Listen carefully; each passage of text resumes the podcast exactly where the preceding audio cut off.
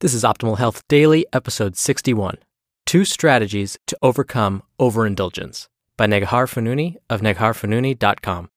Get ready to maximize your potential with Optimal Health Daily, the podcast that brings you the best content in health, fitness, and nutrition five days a week. Your optimal life awaits. Now, here's your host, Dr. Neal Malik. Hey, hope you had a great weekend. Happy Monday. Welcome back to Optimal Health Daily, where I simply read to you for free. I'm Dr. Neal Malik, your narrator of blogs covering fitness, nutrition, stress management, and lots more. It's just like Optimal Living Daily and Optimal Finance Daily, but here we're focused on health and wellness instead. And as usual, I like to start off the show with an inspiring quote. Today's quote comes from Buddha. He says, What we think, we become. So let's keep that thought in mind as we hear today's post and start optimizing your life. Two Strategies to Overcome Overindulgence by Neghar Fonooni of negharfonooni.com. Listen, we've all been there. We've all overindulged and lived to regret it. One too many glasses of wine, and you feel like absolute garbage the next day. A sliver of chocolate cake turned into three slices, and you're really feeling the guilt and remorse. Tacos at 2 a.m.? Sure, why not? Sounds legit. Bloody Marys the next morning just to imbibe a little hair of the dog? Obviously. In the past, I would treat social gatherings as an excuse to have an all out binge sesh, waking up the next day bloated, ashamed, and with a killer food hangover. I'd then spend the next few days restricting my diet and punishing myself with exercise just to get the bloating down. I feel you. And I also know how frustrating it can be to feel like you aren't in control of your cravings or how much you indulge. I know what it feels like to finally get on track with your nutrition and then feel like a failure when it all goes to pieces in the blink of an eye. I work with clients regularly who are looking for moderation and balance, who want to put an end to the yo yo cycle of binge, berate, restrict, repeat. But we still want to have our favorite things, don't we? We want to sip and taste and never feel deprived. Because honestly, deprivation is the pits. It almost always leads to backsliding and rebounding because willpower is finite and we can only restrict ourselves for so long. We want to indulge without the requisite guilt that comes along with it because if food is meant to be pleasurable, why should we feel so badly about it? I want you to eat whatever you want and never again feel shameful. Firstly, because shame over food, or really anything for that matter, is a wholly unproductive emotion, but also because there's a better way. We can learn how to eat for our palate and our physique, living a life of nutritional freedom and never again uttering the phrase, I can't eat that. We can put an end to dieting forever by realizing that it isn't a trendy diet or brand new nutrition plan that's going to completely transform us. It's our mindset. Mindset can seem like a nebulous or intangible term, but it's pretty simple actually. Your mindset is essentially your perspective, the way you view your environment, and how you choose to perceive your world. It's your mindset that guides you how you think about food and fitness, and your mindset that ultimately determines lasting success. To help cultivate a positive mindset, especially as it pertains to food and indulgence, I have a handful of very effective strategies that I use with both myself and my clients in order to eventually develop sustainable habits for a fit, healthy life. Today, I want to share two of the most powerful ones with you. These two simple strategies, when practiced regularly, will help you put a stop to overindulging and food anxiety once and for all. Eat foods that make you feel good during and after. This includes indulgences. Healthy food that nourishes your body can and should be palatable and food that doesn't nourish your body can still be neutral, meaning that it won't send you into a gut inflamed, joint aching frenzy. Remember, the motto is eat, lift, and be happy. That last part is the most important, but it's also greatly influenced by the first two. Either way, you want to be able to eat and never feel guilt or shame associated with your choices.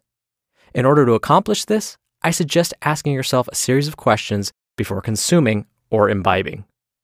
1. Does this food support my intentions for my body? If so, go for it. 2. If not, will I feel guilty about it later? If not, go for it. And 3. Will this food that doesn't support my intentions add to my experience in some significant way? If not, don't eat it. You get the idea. The point is to check in with yourself and hit the pause button before you go too far down the binge eating rabbit hole. Using this strategy will allow you to indulge intelligently and make mindful decisions, as opposed to mindlessly consuming whatever is in front of you. Use the first bite rule. The first sip of Sauvignon Blanc on a sunny summer patio that makes you go, ah. That first bite of a warm brownie sundae that makes you go, mmm. It's such a pleasurable experience. It's food and it's love and it's heaven. Food is meant to be enjoyed, but shouldn't we enjoy every bite as much as the first? In order to do this, you have to stop and check in with yourself after every bite, or sip in my case. Is it still amazing?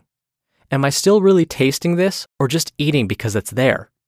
This requires mindfulness, which is the ultimate goal when it comes to nutritional freedom. By stopping to make sure you're still enjoying the experience, you'll ensure that you never eat more than you truly want, and you'll slowly start to realize that you don't have to clean your plate, drink the entire bottle, or scarf down the whole slice of pie. It's the most natural and effective way that I've found to avoid overeating and post consumption remorse. None of this is rocket science, but it does require constant practice and awareness. To learn more about mindset as it pertains to nutrition, make sure you check out a video I posted on my website that I filmed with my good friend Jill Coleman. We talk about our own personal journeys and how we shifted from a stressful dieting mindset to one of moderation and self love. We discuss some of our strategies and our most effective tools for relaxing around food. Ultimately, we want to help you live an empowered, vibrant life in which overindulgence, binging, and berating yourself about your choices are all a thing of the past. You just listened to the post titled Two Strategies to Overcome Overindulgence by Neghar Fonooni of negharfonooni.com. I've shared this with you all in the past before. I'm not perfect when it comes to exercise, nutrition, stress management, but it's something that I work towards. It's a constant battle, just like everybody else. One of the lines from this post really hit home with me. When Neghar mentioned, I know what it feels like to finally get on track with your nutrition and then feel like a failure when it all goes to pieces in the blink of an eye. No joke, this was maybe four or five years ago. In between Halloween and New Year's Day, I gained eight pounds. How did that happen? Because candy was around, pies, lots of food, you name it. If it was around, I ate it. And again, we're talking about somebody who really pays attention to their lifestyle, and I succumbed anyways. I felt horribly come New Year's Day.